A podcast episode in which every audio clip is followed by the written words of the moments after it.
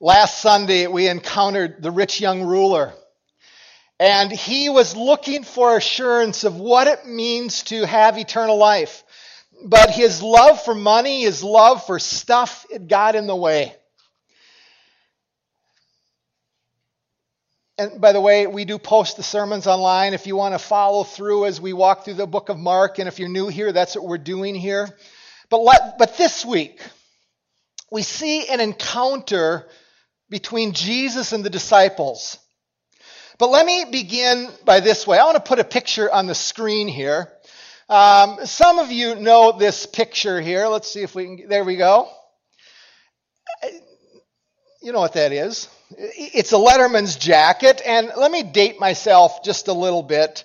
Um, I grew up back in the late 60s, early 70s. And the Letterman jacket was very important.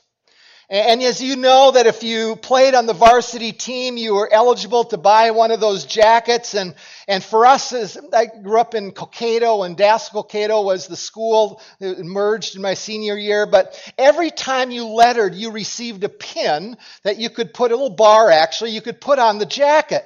And it was a symbol again that you've made the varsity team. And uh, then the game day was down there where we were at. The tradition was you'd wear that Letterman's jacket on the day of the game. But it was many years ago, I don't know even how long ago, is that I came across a box, you might have been moving or whatever, and I came a, a, across this box of old trophies and awards and a bunch of those pins that I had earned in, in high school. Now, the, the question is, what should you do with those? Um, so what I did is I created a trophy room so my kids could. No, no, I didn't.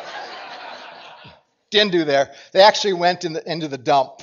Okay, um, but just a, a, little bit for, myself. You know, I was.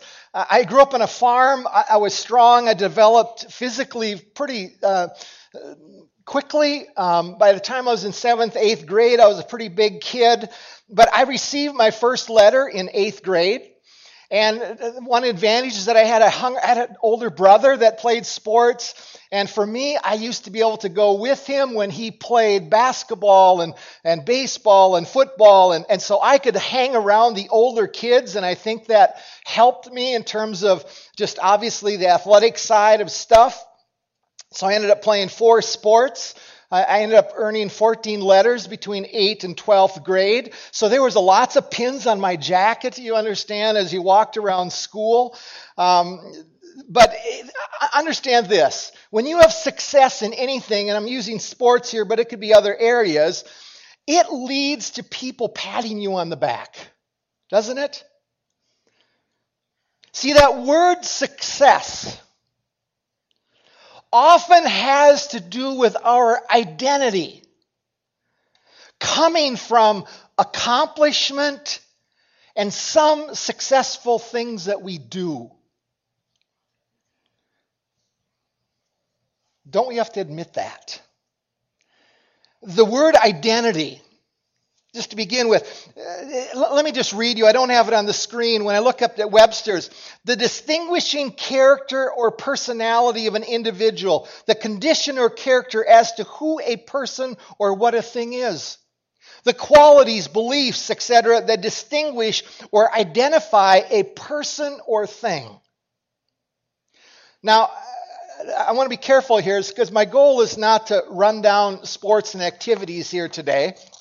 Because as I look at even sports, when I look back, it, it taught great teamwork, it was good discipline, it was great exercise. But we have to stop and admit that it can shape our desires, our goals, our purpose in life, and ultimately our identity. Now, another piece that I had to come to grips with in my own life is that uh, I had a very competitive spirit. And the goal was always to win, and the goal was to be successful in sports. And looking back, uh, to be honest with you, I would say I was, I'm not all that thrilled as I look back at those high school years and college years. And I, uh, one of the things that I would look back to, I believe that God allowed me to get hurt in college. So it kind of took all of that stuff away, but it forced me to look at what is important in my life. Now, as I would fast forward a little few years, I began to finally dig into the scriptures and began asking, God, what do you want? And, and I began figuring some things in out, uh, you know, out in life, and, and I was beginning to grapple with God, where do you want me to have my identity? God began to challenge me in that area, even asking the question, Ken, what's success for you? Now, that idea of identity, and when you talk about success and doing well, I want to put another picture on the screen because I, I think this symbolizes some things as how the world believes. The man on top of the mountain didn't fall there. Vince Lombardi. You understand? It was a motivational thing that he spoke. And matter of fact, remember the other saying, maybe the most famous saying of Vince Lombardi? Winning isn't everything, it is. You know, uh, some of you know that saying. See, the word success, status, finishing number one, we don't always remind ourselves that they are deeply intertwined and with the idea of discipleship and following Jesus. And I think what we fail to realize at times is that those words like success and being on top of the mountain, they are deeply connected to the flesh and the old nature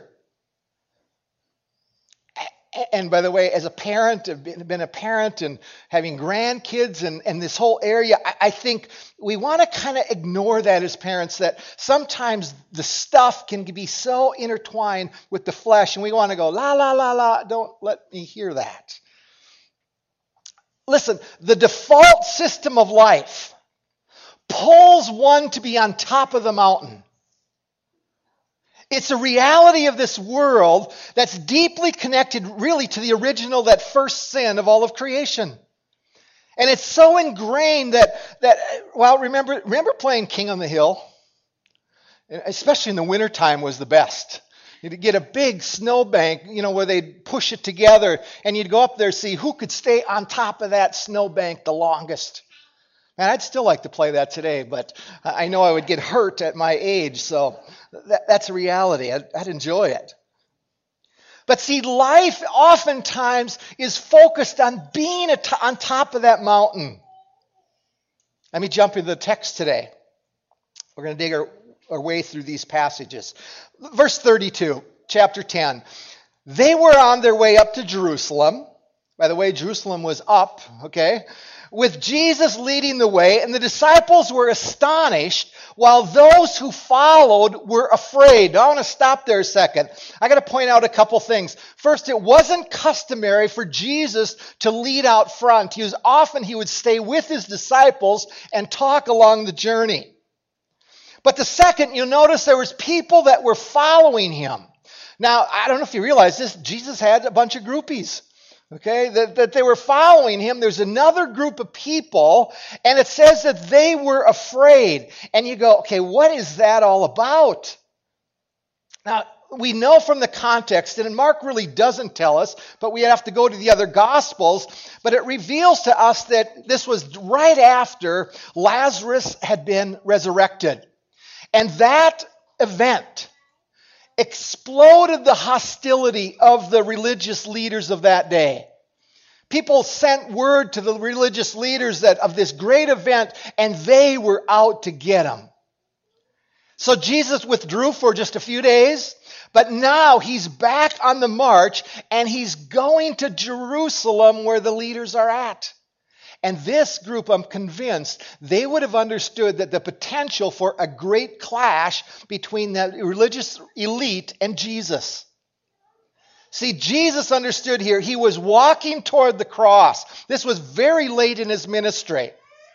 And this was coming close to where he was going to fulfill his mission. And I believe even walking out in front like this, I think Jesus was filled with emotion. It's speculation a bit, I understand that. But I think there was an intensity and a weight that was beginning to come over him where he felt his mission and the weight of that. Let me keep going.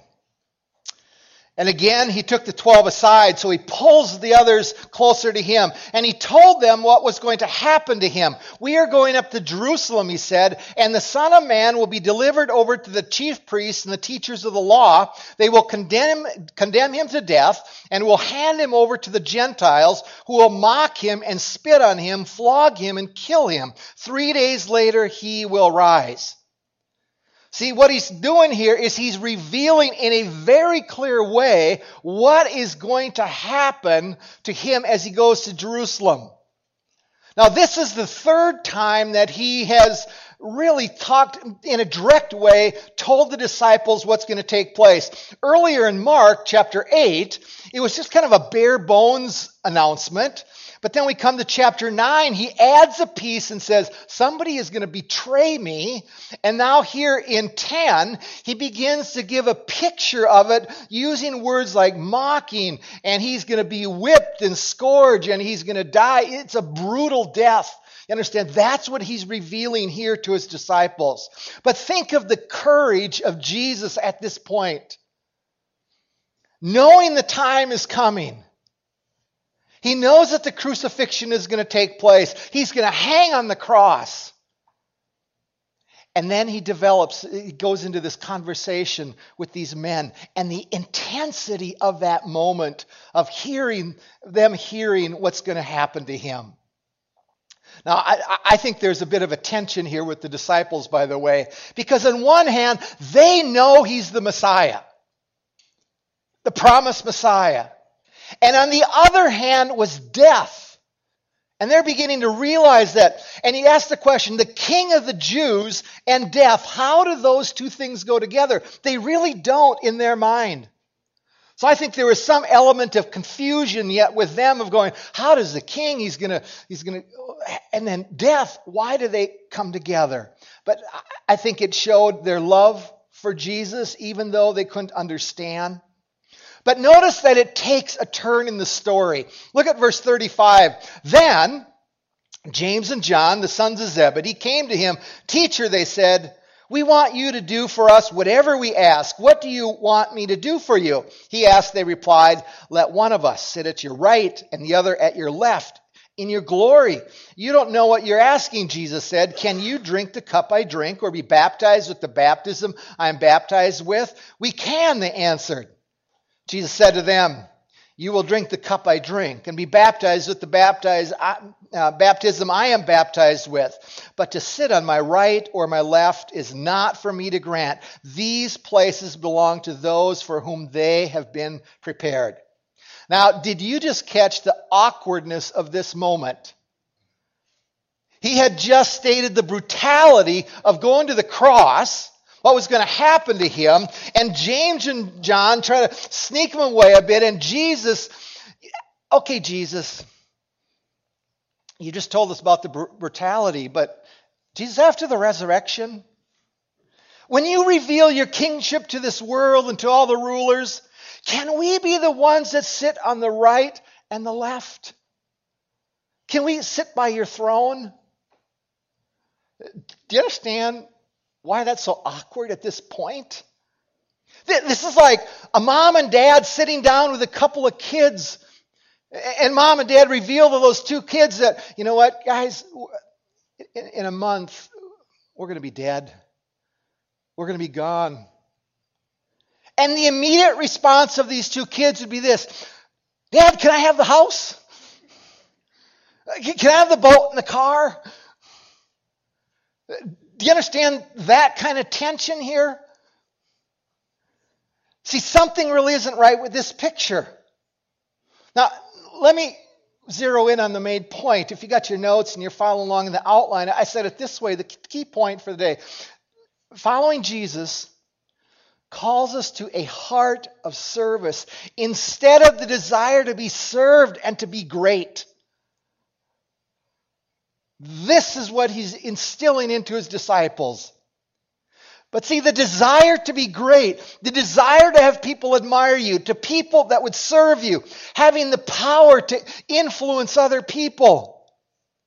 See, for these two disciples, the flesh had kicked in full bore. They understood that Jesus was the Messiah, but they were thinking that they could get something from him. See, I believe that they thought that Jesus was going to send some kind of a real throne after he was resurrected, and they would get to sit in the places of honor. He was going to win the battle and then sit on that throne, and James and John could be there. But you recognize as well, James and John already had tasted of some privilege in their lives. Remember, they had actually gone up to a mountain already, they had been there at the Transfiguration. So there was some privilege that they already had encountered with as they spent time with Jesus. So I think they viewed themselves as important. But they wanted to make sure that they had the, the seats of privilege. Now, Peter, who up on that mountain, they wanted to ignore him, okay?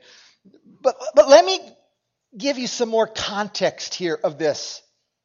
See, Matthew tells this story as well, but in the Gospel of Matthew, he reveals that it was not first James and John who asked this question, it was their mother, Salome. Now, here's probably what happened. Salome came out of that group that was following Jesus, grabbed her two sons with her, and go up to Jesus and say, Jesus, I need a favor. I need a favor. Could you have my boys sit on the left and the right? You know, th- this would have been a great Mother's Day sermon, wouldn't it? a mother's ambition for your children, wanting your children to be great. No, probably not. That probably wouldn't work. Huh? But here's a mom, Salome. Jesus, I know my sons, and they are good boys. I'm proud of my sons for all they've accomplished. They've been following you. But let, let me, do you catch the, her attitude? Now, now here's where I got to stop and be fair just for a moment because I think we think ambition is always bad. And, and I want to just comment on that reminder here, just to interject this. Ambition is not wrong unless it's misplaced ambition. And it was in this case. See, following though for three years for these guys, they were hearing the greatest teacher in all of history, and it still didn't get rid of their quest for earthly power and glory and fame and being on top of the mountain. But I got to point out, you see mom's identity here. Where she's coming from. Here was a mom that was more concerned about the ambitions of her boys in terms of being well known in the right place. But what was missing in her ambition was God's fame, legitimate ambition of being to have boys about the kingdom of God. You know, I, I still think back to my life, and I'm not sure that as I came into junior high and high school, um, no one sat down with me and asked this question Ken, where's your identity coming from? What does it mean, Ken, to be on top of the mountain? you know, I, I, think back, I was trying to think back here this week, and did anybody sit down with me and say, Ken, would you be willing to use sports for the kingdom of God and his glory? I'm not sure anyone made that statement to me. They might have, but I just didn't remember it. See, I, I wish someone would have sat down with me to tell me how sports and extracurricular activities can actually feed the flesh. It fuels one's wrong identity. I wish I would have had a different focus. I wish somebody would come to me and said, Ken, when you play ball in college, would you be willing to look at your teammates and present them complete in Christ? I don't think anybody told me that. And I grew up in a church just like this. You know, I wish that weren't true. You know, as I sat in class, I wish somebody would have pushed me harder to go, Ken, would you look at your, your, your mates around you that are sitting there and would you look at them and say, how can you be on mission to give them Jesus? I'm not sure that that happened to me. Now, I realize those things and all those activities are not simple, But see, there can be ambition and great joy in activities and the ambition to do, do something good, but the f- platform must be the kingdom of God. Parents, just apply this for Salome. Here, a parent that had taught her sons something wrong about greatness. And parents, we have to admit that our kids' activities and grades and performances feeds into our ego as, as parents as well, and sometimes not in a healthy way. Now, again, I'm not saying that all those activities are bad. I, I just think they're misplaced at times. But from this passage, I, I look and go, our kids must have a different purpose than just winning and building into their identity. But you know, it's more than just sports, it's grades, it's, it's success, it's jobs, it's in the future. We can put all of those things under this principle. See, Jesus is fundamentally telling these guys, you are doing and seeking greatness just like the pagans do it. That's fundamentally what Jesus was saying. That's harsh. But, but here, as I was pondering this, I go, this is really good news for us in this text. And it's actually quite refreshing. Do you realize the honesty of the scriptures here? Mark's aim is not to, to just lift up the, the, these great men, he shows the flaws in these guys. God was not done with these men. They weren't spiritual giants. They were ordinary men. Matter of fact, I think it was less than ordinary. Do you realize the beauty here, though? That, that he takes these men, plain fishermen and just everyday men, and God says, I'm going to change the world through you. Uh, Tuesday night, uh, I went to the True Hope uh, gathering with, with uh, uh, Masters um, singers there. And he pointed out something about the Pharisees. So if you were there, I don't know if you remember that, but I want to take it a bit farther. I don't know if you realize for the Pharisees that when they were young, the Pharisees, they were selected, actually started at a very young age, at age five and six.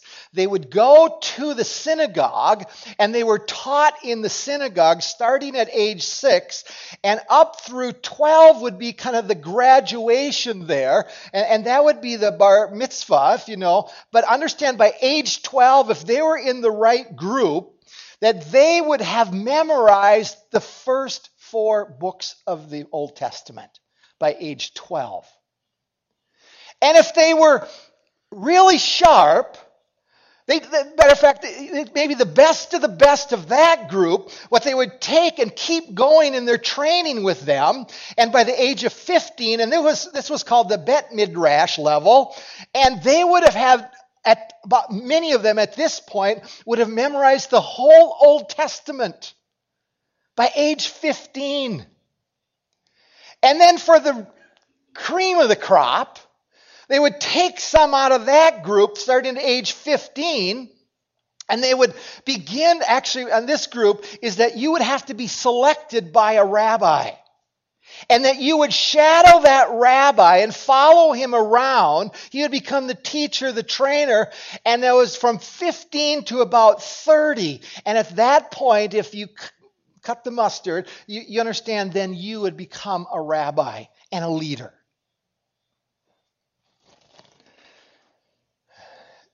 These people, these, some of these leaders knew the entire Old Testament by heart. Now, just to pique your interest, how does that fit with hiding God's word in your heart that you might not sin against Him? Another sermon sometime, okay? But they had memorized the scriptures, and folks, over in hundreds of examples of the Messiah, promised Messiah coming, and it was he was standing right there. He was there, and they didn't recognize him. But catch this Jesus didn't invite those kind of guys to be his followers. He didn't invite the best of the best. He didn't invite the winners of the National Bible Quizzing Team. These men couldn't even qualify for the junior varsity. They played ball in the streets, they didn't have a gym to play in. But let's keep going. Notice how Jesus responds. Look at verse 38. You don't know what you're asking, Jesus said. Can you drink the cup I drink and be baptized with the baptism I am baptized with? Now, the picture here, it's customary that a king would take the cups and hand those out. And this is a metaphor, the experience really, that this is what God is handing out to people. Psalm 75 8, the hand of the Lord, there is a cup. He's talking about the fate and the store, what's stored up for the wicked and the disobedient. Isaiah 51 17, at the hand of the Lord, the cup of his wrath. See, it, it, the cup is, is the, the experiences that God has handed out to people. And in this particular case, it meant the cross, persecution. Now, that word baptism as well, I don't know if you know the roots of it, but it actually is a nautical term. It goes back to the ships, where a ship is wrecked and it's submerged at that point. Uh, Psalm 42 7 says this All the waves and the breakers have swept over me. And, and so, functionally saying this, guys, can you, can you bear to go through the terrible experience which I'm going to go through? Can you face being submerged in hatred and pain and death that I have to go through? See, he was telling these two men that without the cross, there never will be a crown. See, the standard of greatness in the kingdom is the reality of the cross. See, I, I, have kids, I have grandkids. We want our kids to be great, but are we teaching that greatness comes by taking up one's cross? And you go, what does that mean? Parents, there's a lunch conversation for your, with your kids. What does it mean to be great? James was beheaded as a result of this.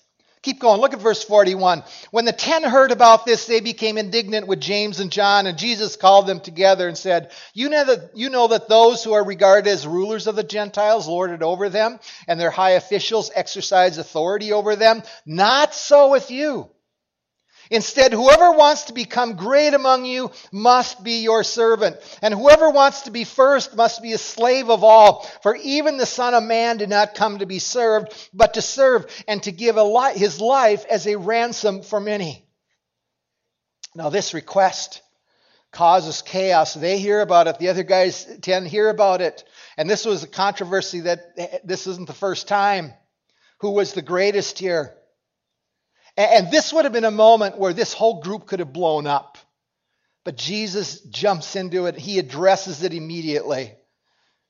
But do you catch what he's saying? That as a disciple living in the kingdom of God, greatness isn't defined by how many letters you earn in a sport. It's not defined how someone will serve you or what position or how much money.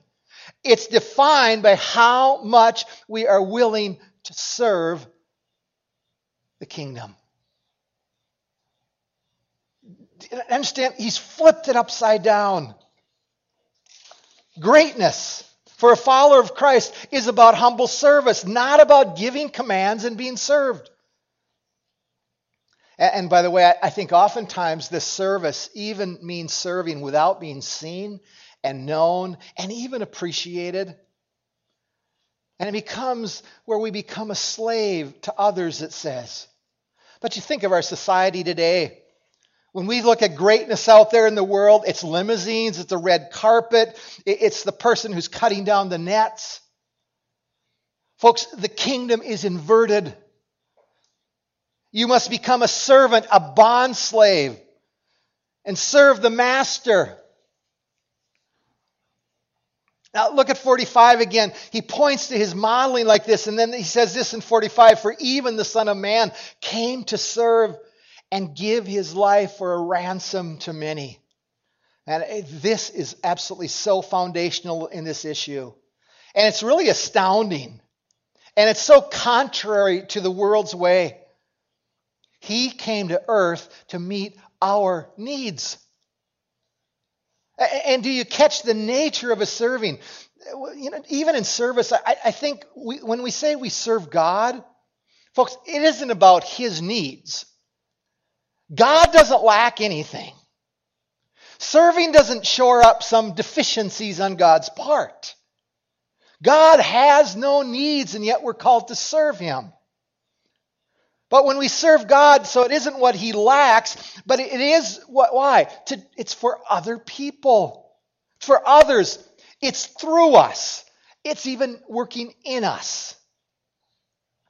I came across a verse this week in my study that just it really did floor me just looking at this the context is in luke 12 the context is the rich young fool and, he, he ends up with seek treasures in heaven. But look how it reads here 34 For where your treasure is, there your heart will be also. But here's a, a warning looking ahead, disciples be dressed in readiness. Keep your lamps lit. Be like men who are waiting for their master when he returns from the wedding feast, so that they may immediately open the door to him when he comes and knocks. Blessed are those slaves whom the master will find on alert. And when he comes, truly I say to you, and look what it says here that he will gird himself to serve and have them recline at the table. And this is Jesus, and will come up and wait on them do you understand the, the, wedding feast in Revelation out there? And all of a sudden, he's saying this is that when I come, I'm going to gird up my loins, I'm going to get ready, and I'm going to serve you. It, it was just kind of this moment where I go, incredible. Him coming back in his glory, and he still serves us. Isn't that stunning, really? Now, it doesn't mean that we sit around and do anything and wait for him to come back. We're to work hard. But our ambition needs to be directed for the king toward the kingdom of God. But in serving, see, he was a ransom. He served us by paying the penalty for our sins. He didn't serve us so we would die well. He didn't serve us to inspire us, to set us free, because He did set us free to serve. It wasn't just an inspiration thing. He literally gave us now the ability to serve. Uh, let me just fill in those blanks real quick. How do we cultivate a spirit of servanthood and true greatness? And I think the first one is this we must train ourselves away from entitlement. From entitlement. And it's this we stop demanding that it's about our needs. And we get after meeting other people's needs. Serving is about the greater good of the other. Entitlement is about what I deserve, even that I deserve to be recognized. But the reality is, at times within the church, it's about our needs, my desires, my wishes. See, entitlement says that my needs are most important and has little to do with the kingdom of God. Number two, another one. We must get over that serving is going to cost time, money, and it's going to be inconvenient. You know, and, and this one, I, confess this still. You know, I look at my schedule and go, but that's going to be inconvenient. I got this, this, too much. Within the body of Christ, you know, I, I still believe that the 80 20 rule still exists in a church. 80% of the work is done by 20% of the people. And what would happen if a church unleashed all of those who claim to be disciples of Jesus into serving one another? What would that look like? See 44 whoever wants to be first must be a slave to all. Just imagine if Jesus' attitude would have been different. Father, I'm not sure that well, you know what, Father? Maybe there's somebody else that could serve. Or what if he said this, Father, you know what? I'm just a little bit busy to go to the cross now. You know, what kind of an attitude would that be? Let me give you another one, three though. We must see people the way Jesus sees people. I, I think the last to last week, the rich young ruler, and it says that Jesus loved him. He loved him. But when we walk in this world, when you see a Muslim, do you see someone to love or someone to disdain? When you looked at the pictures of that tragedy in Orlando, did we first come across in our mind that God's judgment? But understand this Jesus died for them. Do we see people that they're made in the image of God and that Jesus died for them? See, when one doesn't see the spiritual needs of people, it's going to flip to entitlement almost automatically. Do we catch that? Do we see people like Jesus did? Number four, the last one, maybe the most important. We need to open our eyes to see what Jesus did for us. That last song we sung really fit here. Look at verse 45. And even the Son of Man did not come to be served, but to serve and to give his life as a ransom for many. It is easy to forget that Jesus, what he did for us, it was a response because he loved us. But do we grasp the great servanthood of God by dying on the cross for us? And he set us free to serve. Do we get this? If we don't get this, we really don't understand grace. Listen, Jesus is serving us, and the only thing that we deserve is hell. Do you realize that's the only entitlement we really have? Is hell? And do you catch the great love of Jesus at this point, though? He wasn't done with these guys, and he's so. I, I, I see him not yelling at them. I think he was gentle with them. I think he was caring. But he looks at them and he, guys, I want you to flip it over I want you to not be like the world. I want you to live differently in response to what I have done for you. I'm going to the cross, but it's to serve you. See, when people are bent on having church and others serve them, I think what's happened is they've forgot the reality of verse 45 here. They forgot that Jesus has died for them, and the only thing that they were, re- were really entitled to is hell. Folks, Jesus died for us because he loves us. And because of that, he wants us to serve, to serve one another. If you're approached this fall and saying, Can we help? I would encourage you to honestly just get on your knees and say, God, what do you desire from me for serving? I, I think you should be saying yes unless God tells you no. He died for us. Flip the kingdom over this week. Serve some people around you. Let's stand and pray.